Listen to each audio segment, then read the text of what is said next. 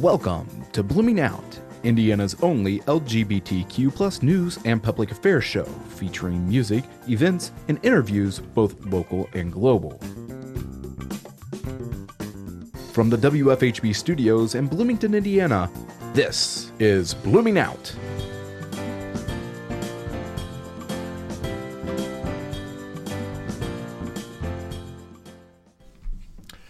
Good evening, everyone, and welcome to Blooming Out. I am Rachel Jones. And I'm Kim Hahn.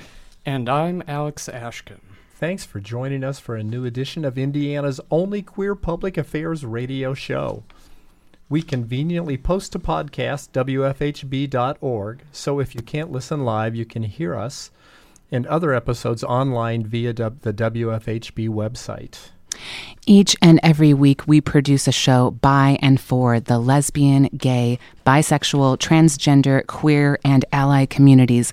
And I also want to mention that we're joined by comedian, uh, North Carolina comedian Lauren Faber. So, welcome, Lauren. Thanks. Happy to be here. Yep. Our listeners can always count on us to cover the most pressing issues, interesting people, and the latest events reflecting on the LGBTQ plus life in Indiana, the U.S., and worldwide. And I also want to mention that we are on Facebook Live on WFHB. So if while you're listening, uh, folks out there, uh, pop in join us for any questions or comments. Um, our featured stories today include the signed California legislation Senate Bill 179, better known as the Gender Recognition Act. We also have an international news story covering the recent reports from Australian news outlet The Age that details the entrapment and persecution of Egyptian men using the dating app Grindr by the Egyptian government. Our final story for tonight will look at the recent federal judge's decision to block the Trump administration's so called transgender military band. And later in our show, we will be joined by our comedian Lauren Faber. Our featured story tonight revolves around the recent legislation signed by California Governor Jerry Brown, Senate Bill 179. This is a one of a kind policy that opens up official recognition of gender non binary individuals, not only on identification items such as driver's license, but also on birth certificates. California joins Oregon and Washington, D.C. to officially recognize non binary individuals. California Senate Bill 179 was signed into law by Governor Jerry Brown on October 15th. The Senate bill, which acknowledges people who identify as a non binary gender, is the first of its kind in the nation to allow for a de- gender neutral birth certificate. Oregon and Washington, D.C. already had legislation that allowed non binary or non gender neutral to be printed on driver's license. A similar measure to California's Senate Bill 179 has also been proposed in New York. Okay, so folks, how are you feeling about it? I think it's a really interesting issue as a whole. Um, I think it's really sort of a progression of uh, people's abilities to self identify and kind of help create their own uh, self understanding. Um, and it's really interesting because, frankly, I think this is sort of a discussion that in a lot of ways can only happen, you know, in the last few years. Um, a lot of these things, I think, were not really a part of the cultural zeitgeist or sort of the public sphere in a way uh, that they are now compared to, you know, 10, 15, 20 years ago. I think that is absolutely true. I think it, it came maybe in the last three or four years, it really started to develop um, prior to that, being transgender, you really had to follow um, a guideline. There was something called the Harry Benjamin Protocol, which set down what it meant to be transgender. And if you didn't meet that, you weren't considered transgender. And that forced a lot of people to own to something that they didn't believe simply so they could further who they were. Um, I do find though it's a pendulum that I think is grabbing people, and there are so many different. If you look at gender and sexuality as being fluid, Mm. I truly want to identify as female, and I, I I think the pendulum's moving everybody to where they almost have to say, "I'm I'm bi- binary" or "I'm nonconformist," and I think there's room for everybody, and wherever you happen to fall on that spectrum. How about you, Lauren? this is funny. I've actually um, been talking to a specialist uh, psychologist who specializes in trans issues, and we've been talking about kind of like the options that are available to me. So there's like cosmetic surgery, there's um, hormone therapy, and I've had to like interrogate myself about you know like I don't want to have a beard and be a man, but I don't want to be a woman. And Mm-hmm. he kind of pulls out his book and he's like, I don't think we have a protocol for that Right? because Just human. yeah, you're. I think in some instances you're required to do a year of hormone therapy before you can have a mastectomy, and that's not really something Really? that appeals to me specifically. And I know there are new transgender health guidelines coming out, and I think it might be getting better, but that's it. There it doesn't fit currently. I, I didn't know you still had to do that. Hmm. Really? Yeah, I, I think I was just looking at some in, my insurance options, and I don't didn't see that in the ones that were available to me as an employee of a wonderful university. But Mhm. uh, yeah, they there isn't a protocol. I mean, honestly, that's something to me that's sort of curious because um, it, it always seems like in the sort of natural action of the state and the federal government to sort of create this regimented pathway of like recognizing a specific status. Um, it's sort of interesting though because like you know I guess as somebody who identifies as cisgendered, like it, it it's sort of I don't know if it's sort of culture just gonna have to pull up and sort of demand in a certain sense from the government that we kind of help outline and recognize these different groups as they sort of begin to pick up more critical mass in a sense. Well, I find the polarization so interesting. So if you look at right wing conservative government that we have right now trying to push us in one direction and California and Oregon and Washington D.C. being another poll trying to be more accepting, man, where is this going to fall, you guys? it, it'll be really interesting. I think it'll be, you know, a great thing to sort of see where the nation as a whole sort of stands on the issue, and if this does begin to pick up more, along with um, sort of more progressive uh, blue states, and if that kind of helps carry the wave. Yeah, I think we think of things as this like steady march of progress, this like wave that we ride, and I Uh-huh. think that that is not always true. I mean, if you think about, I don't know if anyone watches Transparent, but there's that I moment do. when there's that Institute for Sexual Studies, Uh huh. um, and it's this incredibly progressive, beautiful moment, and then it gets shut down by like angry youths who are burning things. And I wonder if you mentioned a pendulum. I wonder if that is how history and justice works, where it's like, oh, we're doing so great. Now we have to have a horrible backlash, and then we start over. And I think I'm, I'm a little nervous. I am anxious about where things are going. Could it could it be two steps forward, one step back? I hope um, that that that's better than one step forward, two steps back. It's the door could close. yeah. I mean, look what we had last administration with with Obama opening up transgender to the military and the completely reversal after all these people have outed themselves. Um, Yeah, I think I think Obama was maybe three steps forward, and Trump feels like thirty-seven steps back. Well, tonight we have a trick in store for our listeners, or excuse me, a treat. or should I say a trick? As we near the heart of the autumn season, the leaves have fallen from the trees, and all the ghouls and ghosts celebrate and dance. okay, I don't have the cool voice. there, there is no bigger celebration of metamorphosis or the occult in the weird than Michael Jackson's best-selling album Thriller.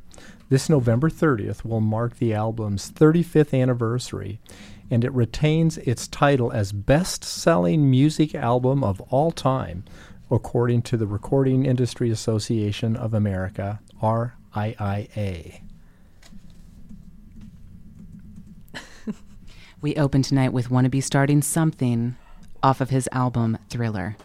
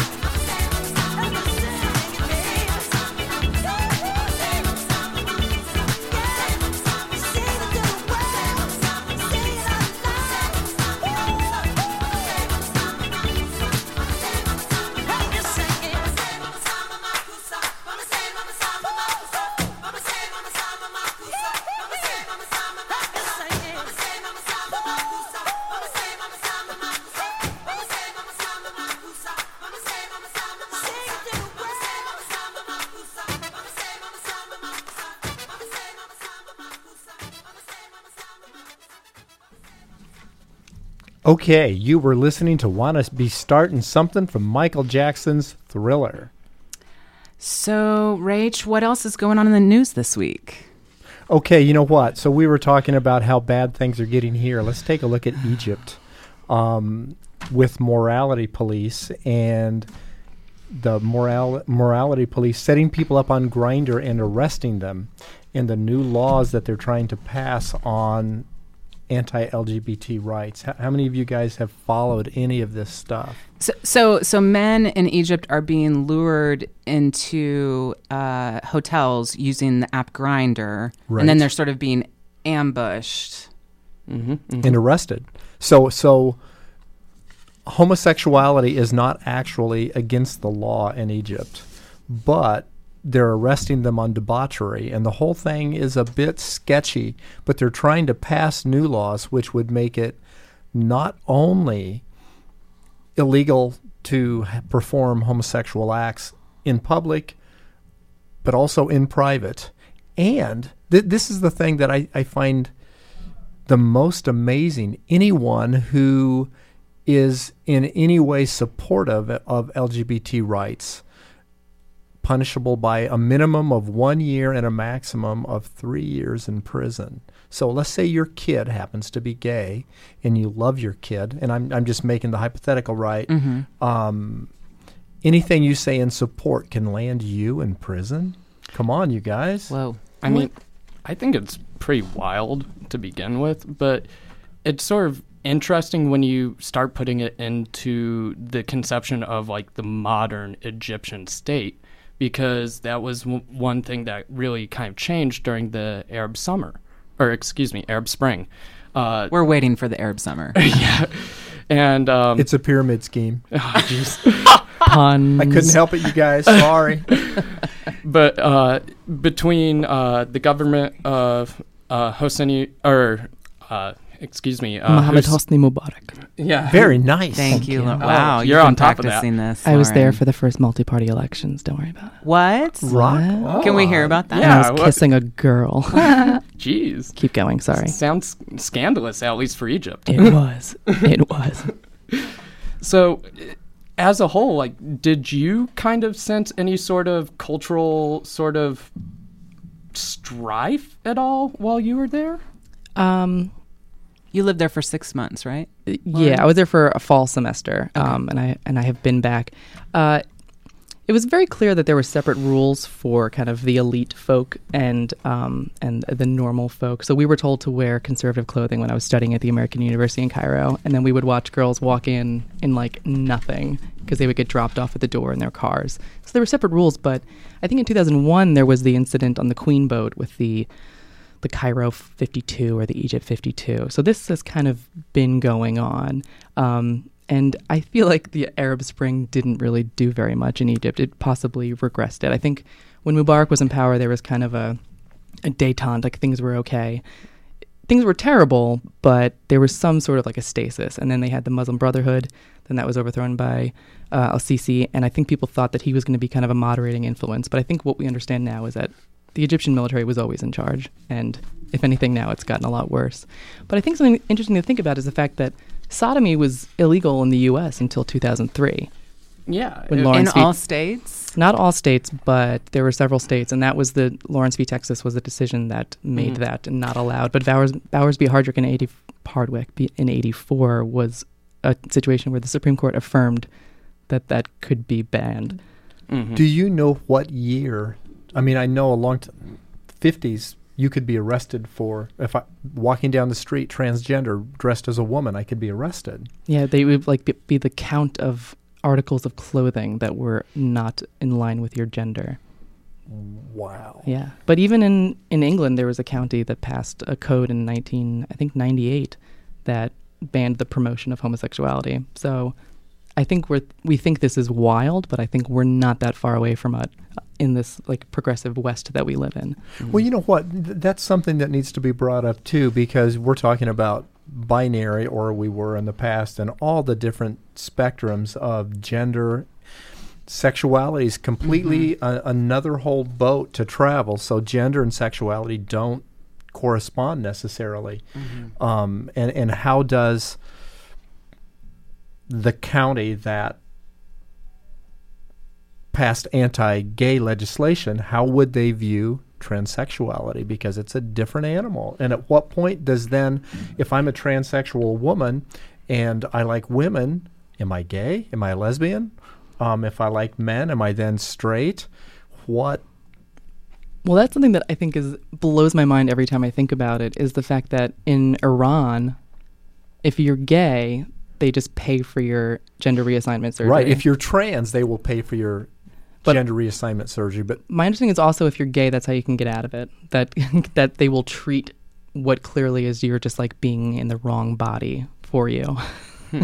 yeah, but what a great thing like- for me if I went over there. Yeah, But can is it still can I a go choice? But I'd have I to be able to leave. I mean, are people like okay? That's okay with them to be re- their Transgender's to get the, okay. I- no, no, no. But is it okay for them to get the surgery, or are people being forced to get the surgery? I guess is what I'm asking. I, I'm not 100% sure. My impression of it was that if you wanted to get out of being punished for homosexuality, the option was available to you to change change Right, 'cause genders. that- and then you could date the the gender that you wanted to date. You just had to have a different body. then and only then. Okay, so that's Well, you oh, would messed date the, the corresponding gender. So if Mm. you were male to female, you would then date men. right. Right. So, Hmm.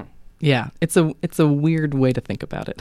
But but imagine, look at the difference between Iran and Egypt. Um, at least they recognize the existence of um, transgender to the point that they actually would support it mm-hmm. As a. I mean,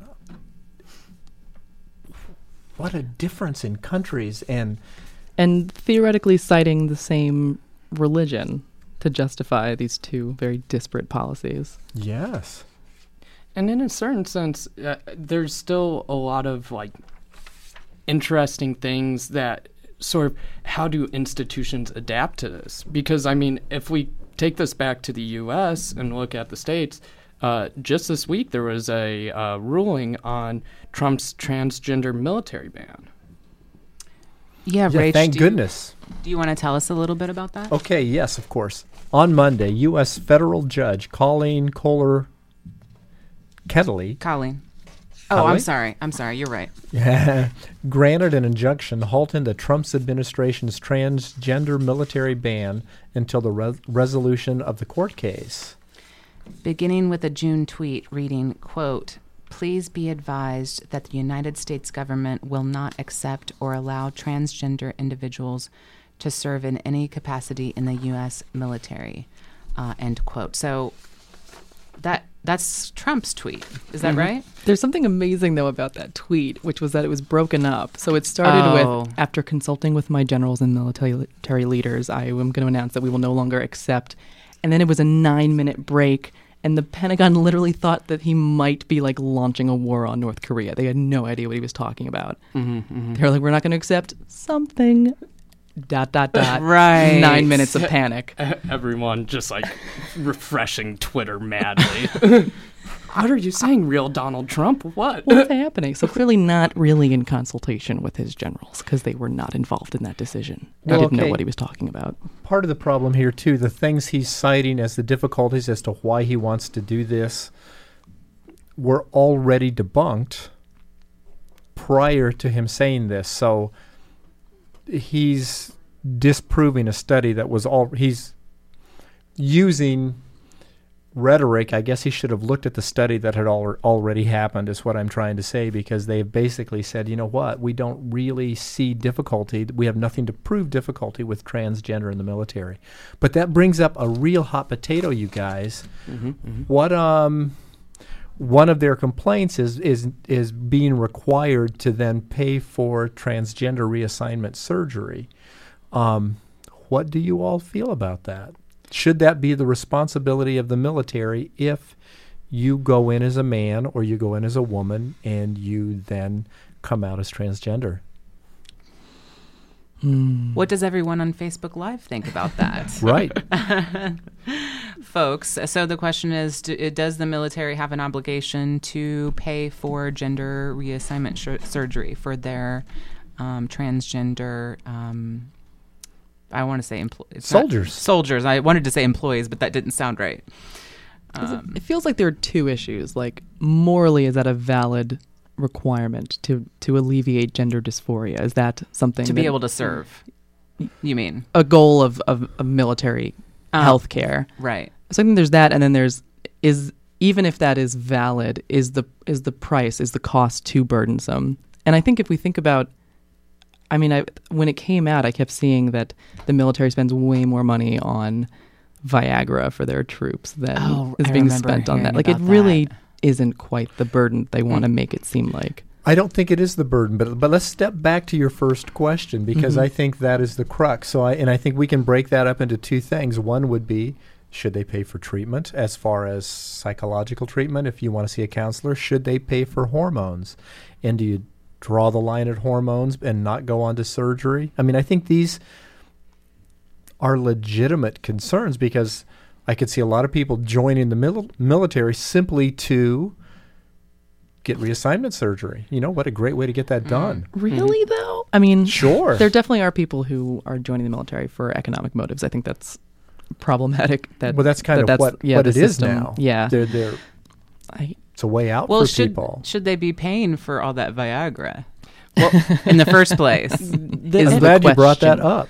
I mean, seriously. The thing that I heard that's interesting about it is that it's uh, prescribed not only for its you know traditional use uh, ED, but also I've heard that it Can you say that online? Is that okay?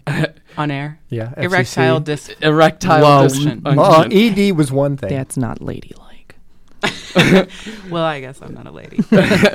but uh, I've heard that's also actually uh, prescribed as I believe the term is a vasodilator. Um, helps like open up your blood wa- your uh, blood vessels. So if you have uh, poor circulation and things like that, uh, it helps alleviate things. And apparently, that's sort of Okay. supposedly okay. So yeah. why it's being prescribed so readily. So most men, it's just poor circulation. Yeah, That's but- what they're calling it. But but I don't think this has to be a comparison. I think it comes back to the basic issue. At what degree, if any, is it the requirement of the military to do this? I I feel like there are pretty comprehensive evaluations before you're allowed in. And I think if you came in in the mindset of knowing that this was an issue that you didn't share it during your evaluation, I think that should perhaps disqualify. Insurance fraud, basically. yeah, maybe yeah. But Kind of. yeah, but I think if it I think if you if you come to that realization later, I think I think that perhaps is different. But also, hey, if you're gonna give your body up and take all sorts of risks to go around the world and, and do all sorts of things, is that even asking that much? I don't know. Uh, and honestly, this conversation could probably go on for a long time. Uh, there's a lot of nuance to this. But at this point, we'll have to wrap up our headlines. We'll come back with our guest, comedian Lauren Faber, after a quick music break. Our sec- This is listener supported WFHB, Bloomington, Bedford, Ellettsville, and Nashville. Community radio for South Central Indiana and online at WFHB.org. Right now, it's 68 degrees Fahrenheit in Bloomington. There's a 20% chance of rain tonight with a low of 54. Tomorrow on Friday, there's a chance of rain uh, before 7 a.m. and also during the afternoon with a high of 61 degrees and a low of 50 tomorrow night. On Saturday, there's a 30% chance of rain with a high of 66, and on Sunday, there's a 40% chance of rain with a high of 73.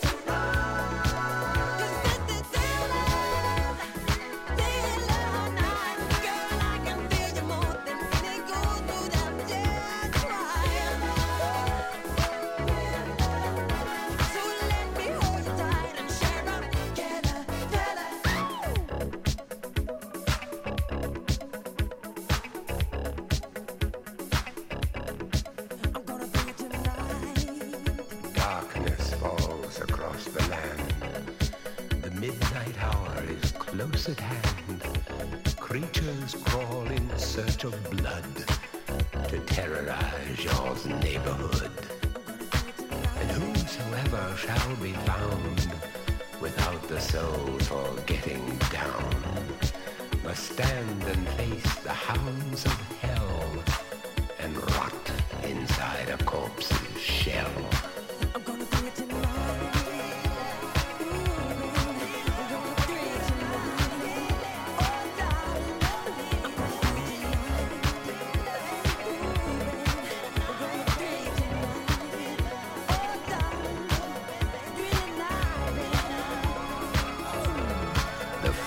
foulest stench is in the air, the funk of 40,000 years, and grisly ghouls from every tomb are closing in to seal your doom. And though you fight to stay alive, your body starts to shiver, for no mere mortal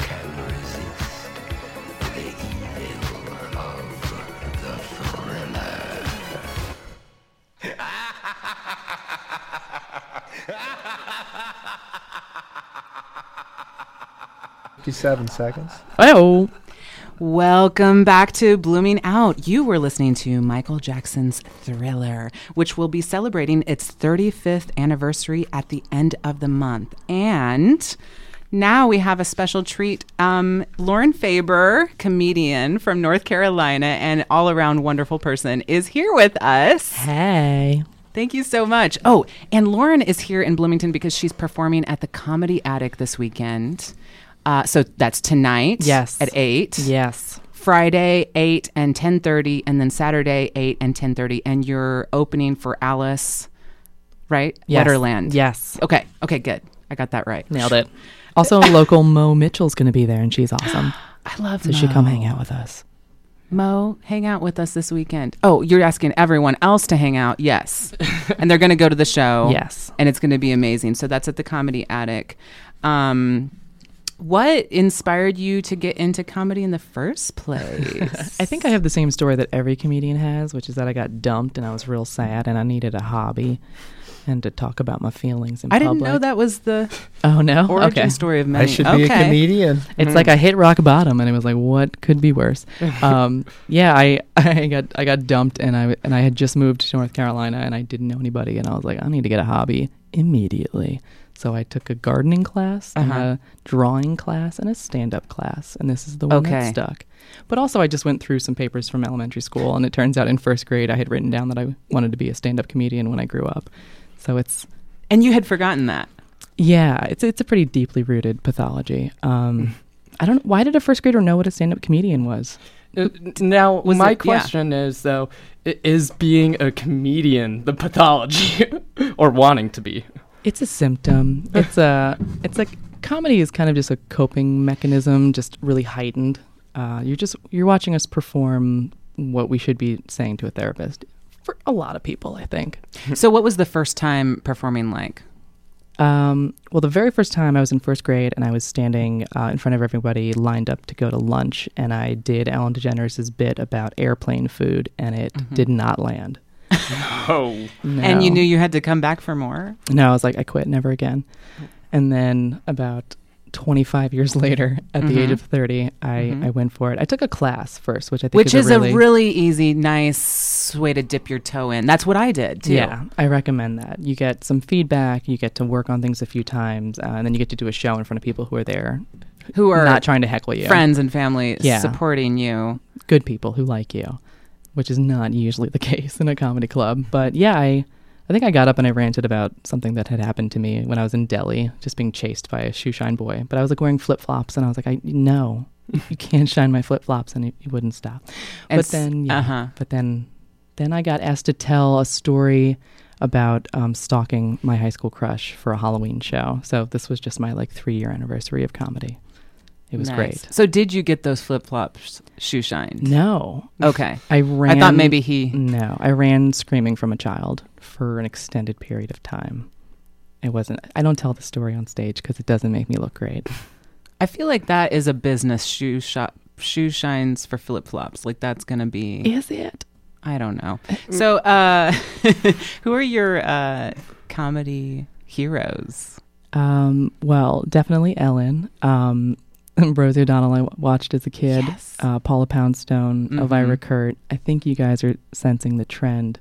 Um, I didn't catch that until much later. They're all lesbians. They're all lesbians. Okay. Uh, I just knew that they were funny ladies who were real sweet and didn't wear skirts and talk about being with men, and that was what I liked. That was my speed. Um, Yeah. Now I'm a big. I really like Louis C.K. Mhm. I'm concerned about what's going to come out. I don't want it. I don't want it to be You're, so. you're concerned. Okay. There are rumors. Yeah, There's- there are there's rum- talk. okay, okay. There's talk. So- Um, but I love. I do love his comedy. He's probably the person who I model myself after the most. That's very high praise for myself, which is not earned. Being from Indiana, who is at the bottom of the totem pole on acceptability, you go, I don't know where you came from, but you chose North Carolina to come out and do comedy and not necessarily mainstream comedy. Yeah. Tell me more. Why and has being out been a problem for you in North Carolina? Hmm. Well, I, I um, North Carolina is great, but I did not choose it. North Carolina chose me. I applied for jobs in this network that's global, and, Uh-huh. and Duke was one that called, and it's been lovely. Mm-hmm. Um, I was interviewed for something, and I and I read the article, and they were like, "Lauren Faber moved to North Carolina to start her comedy career," and I was like, "That makes no sense. that that killer. you make me Raleigh look so scene. stupid." Yeah, no, um, yeah, I just happened to be here for work, and that was when life got me to do it. Um, it hasn't been too much of an issue being out. I think there definitely a few audiences where I walk out on stage and I'm like, "So I date women," and they're like, "No," and then I have to just make a lot of eye contact while they are unhappy with me. But that's really no different than my everyday life. So And then what is it like after the show? Doing a show like that, how you know, what do you how do you come back from that and keep doing it after you have that? it's hard. I I quit comedy about three times a week, um, and Okay. then I don't know. I then I've I've usually already scheduled another show, and I'm like, all right, fine, I'll do this one last show, and then that goes Uh-huh. well, and I'm like, I'm amazing, I'm gonna Right. be famous, Right. and then it's just a lot of it's, It's an up and roller down. It's a, it's a nightmare. Mm-hmm. don't do it, kids. But you talk about. Uh, I recently watched one of your YouTube clips. and I think you were in Portland recently, Mhm. Alberta Street Pub. Yes, And the All Jane Comedy Festival, and I was on cool. Control Yourself with Joanne Shinderly. She's great. Yeah, I was at that club maybe two months ago. It's a good room. It was awesome. It's a great room. Um, so so you talk about in your comedy coming out to your parents. So I'm curious, what was that experience really like? it's not terribly unlike what I talk about. Um, it's actually Ellen's fault once again. Mhm. Um, we ran into my aunt at church, and she, what year was this? This was 2002. This was the day of my high school graduation party. What church was this? Uh, St. Ignatius Roman Catholic Church Roman Catholic, in okay. somewhere Maryland. Um, and this aunt, who's kind of a loose cannon, she grabbed my mom and she was like, "How about that Ellen? I let her do whatever she wanted to me." And my mother was like, Oh, "Oh, no, funny. I don't like this." And then my aunt turned to me and she's like, "What about you?" And what I started to say was like, eh, "Ellen's a little masculine for me." And then I realized that that was incorrect to say in front of my mother, and I like Oh. froze. And then my aunt was like, "What's that about?" And I was like, "Just leave it alone." So after my graduation party, two of my aunts had a talk with me and I told them that I was gay. And they were like, That's so amazing. Does your mom know? And I was like, "No, Absolutely not. And they were like, Maybe this is why you guys don't get along, It's because you haven't told her this beautiful secret. And I was like, That is not why we don't get along. So they went upstairs and they were like, Lauren, we're we're gonna tell her if you don't. And I was like, All right. So I went up and I and I well, first I said, remember when I was eight and I said I was supposed to be a boy? And my mom was like, what are you, a man? And I was like, I don't, I don't think so. No, uh, I'm gay. And then she Mm-hmm. uh, said, that's disgusting. And she threw a pillow at me and she ran away. And then they went to go console her. And I told my dad, and he was like, huh, all right. Yeah, I kind of figured. But then he was like, well, how do you know you wouldn't enjoy being with a man if you haven't tried one? And I was like, that's such an interesting point, Dad. How do you know? Have you tried one? And he was like, all right. Yeah. Congratulations. Great. Yeah. Yeah. And this was wait, was this at, at the church that this happened? No, This was at home later. Yeah, it was. This was like the party, the the graduation party. yeah. Wow, that's an intense It was- day. It was a big day. It was a big day. So your Wow. relationship now with your mama? Not No, it didn't help. much. No. Aw. No. Yeah. She tried. She's very concerned with her soul, so she can't condone it. Hmm. I just read nuns and priests can date now. Each other? What? Well, yeah, as long as they don't get in the Wait, habit. what? Oh, 'Cause I've met another some pun. hot- As long as they don't get in the habit, it was a joke. Oh, okay. Dang it. Because I have met some hot priests. Okay. I mean, that's what you used to do with your lesbians. Was you put them in the nunnery and let them just hang out with each other and do whatever? So, folks, we have been speaking with Lauren Faber, Carolina's, yes, both North and South funniest person of 2016. We will be returning with Lauren after a short music break. The final track from our featured artist, Michael Jackson, entitled Human Nature from the album Thriller.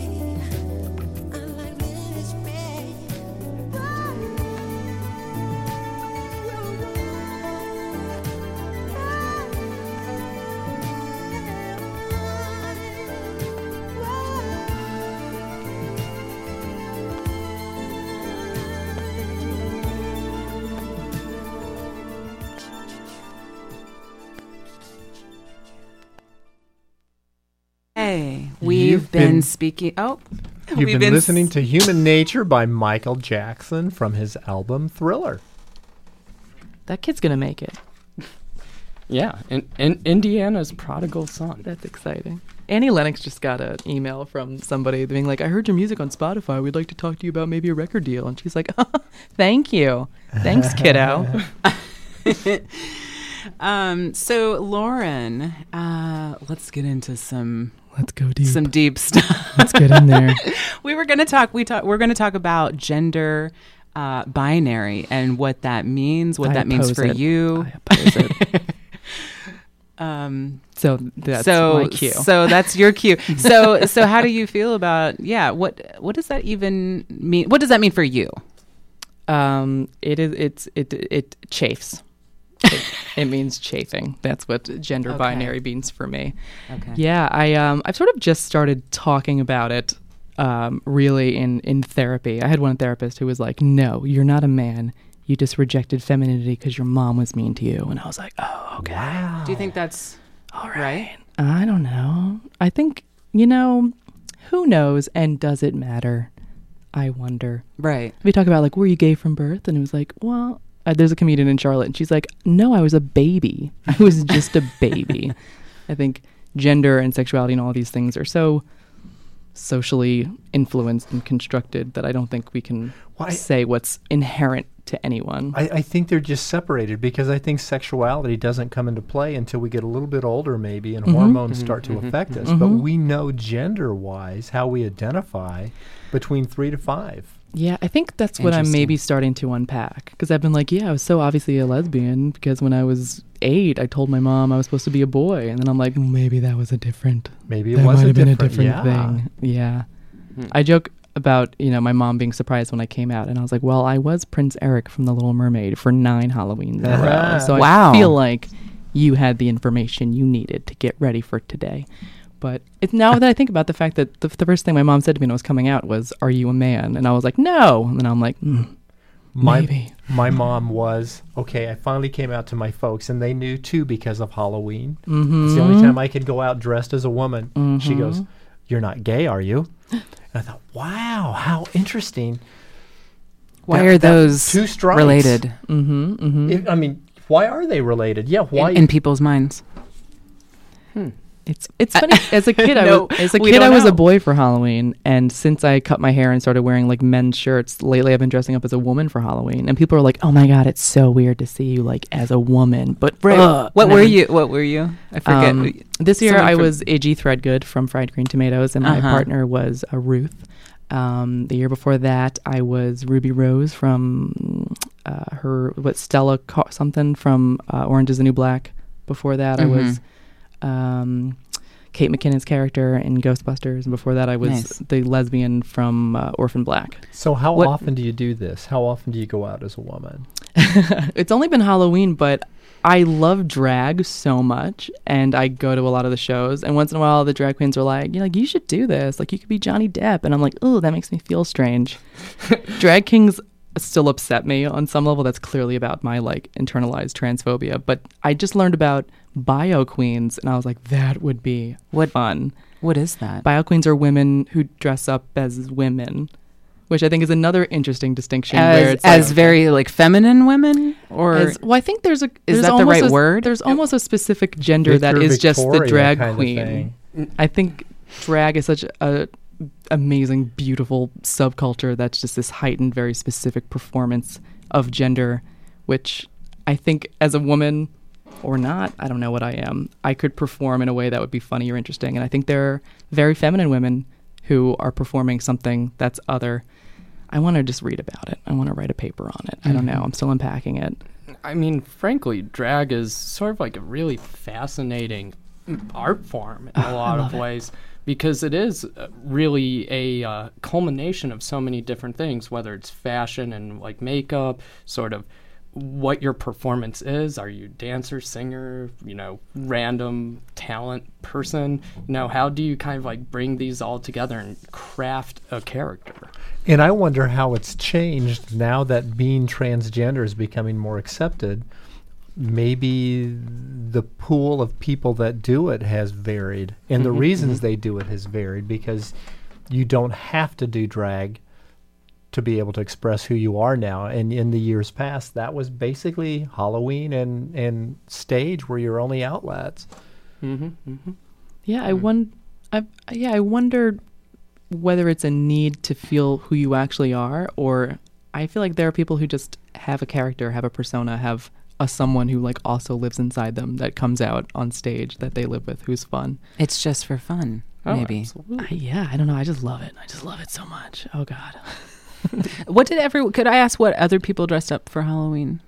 Oh, Alex? Um, I, I am horribly boring. I mean, horribly boring. I want. I want to know. Uh, I I stayed at home and Oh. did the dishes. Oh, I thought it was going to be a boring costume. no, no, I'm horribly boring. that that's that's that, maybe that's what I went as. Is Okay. just boring. Why do you Why do you hate joy? Rachel, what he did you- used joy.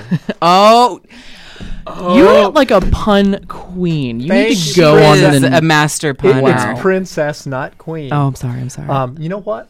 Now that I don't have to be limited to Halloween, I just went as me and went down and watched. Um, I'm from Brown County, so I went to the Brown County end of the trail, and with a girlfriend of mine, we just walked and watched all the costumes and loved it. All the kids dressed up, and at one point, I walked by a policewoman, and she made a comment about, "Oh, everybody's dressing up," and I didn't even say anything to her because that was meant because she thought I was doing this for Halloween. I guess it doesn't say much for my convincibility, but isn't that interesting though that Huh. that should I have stopped and said something to her? I don't know. it's like, hey, maybe maybe don't comment on. I don't. I, It's really. if someone is dressing up as a very lovely, attractive woman, maybe don't talk about that. Maybe just shush, policewoman. But yeah, but Yeah. Halloween's a But it- weird instance where it's like, She oh, was neat. cute. I almost wanted Oh. to stop oh. and s- Okay, and so that was the motivation. And that could have been the story for the- Okay. Well, it probably wasn't her motivation, but had I said something to her, it would have been mine. I was a nip slip. I don't know what that is. A nip slip. Nip slip. Can we mm. say that on the radio? I think so. I, I, How I did you do Pretty that? sure. S- I did. I I uh, wore a slip, Uh huh. and then I attached a baby bottle nipple to it. Let me tell you, it it it wasn't salacious in any way, but somehow it it people were very attracted to it. Oh, Yeah, Where was the Yeah. uh, nipple? It's attached? right in the middle of my boobs. So third nipples. So third universally attractive. I think we Yeah, now that wouldn't understand. be Cyclops. What would you call that? Mm. Mm. Unicorn. Side. Handy. boobs. Uni- Mm. Wait, what'd you say? Handy. Oh, I want to mention, um, Lauren. I'm super Yes? excited to see you perform this uh, weekend Oh, thank you. because you're telling jokes I am. at the Comedy Attic. yes. And that's tonight, Tonight. 8 p.m. Mm-hmm. That's tomorrow, which is Friday, 8 and a 10:30 show. Yeah. And Saturday an 8 and 10:30 show. Yeah. Um, and Alice Wetterlund. Mm-hmm. Uh, There are still ticks available. There are Ticks. still That's what we say in the ticks. bids. We call them ticks. that's right. yeah. And so She's great. I'm She's definitely awesome. coming. Good. Yeah, you all should come. There are tickets. Absolutely, Comedy Attic is a fantastic venue. It is a storied We love it. institution. hmm Okay, you guys, we are nearing the end of our broadcast for this week. Before we go, we're going to play a song from the local band, The Velours, titled Actually, I I think we're Are we're we getting we're getting messages We that went we don't too have long? time. Oh, So- sorry, the let's- velours. So let's just And that's our show for tonight. Thanks for our listeners and for the wonderful volunteers here at WFHB. And thanks to Lauren Faber for stopping by. You can catch Lauren tonight, Friday, and Saturday at the Comedy Attic. Blooming Out is produced by Alex Ashkin. Our executive producer is WFHB's news director, Wes Martin. Jessie Grubb is our engineer. For Blooming Out and WFHB, I am Rachel Jones. And I'm Kim Hahn. Tune in next week for a brand new Blooming Out. That's every Thursday from 5:30 to 6:30 p.m.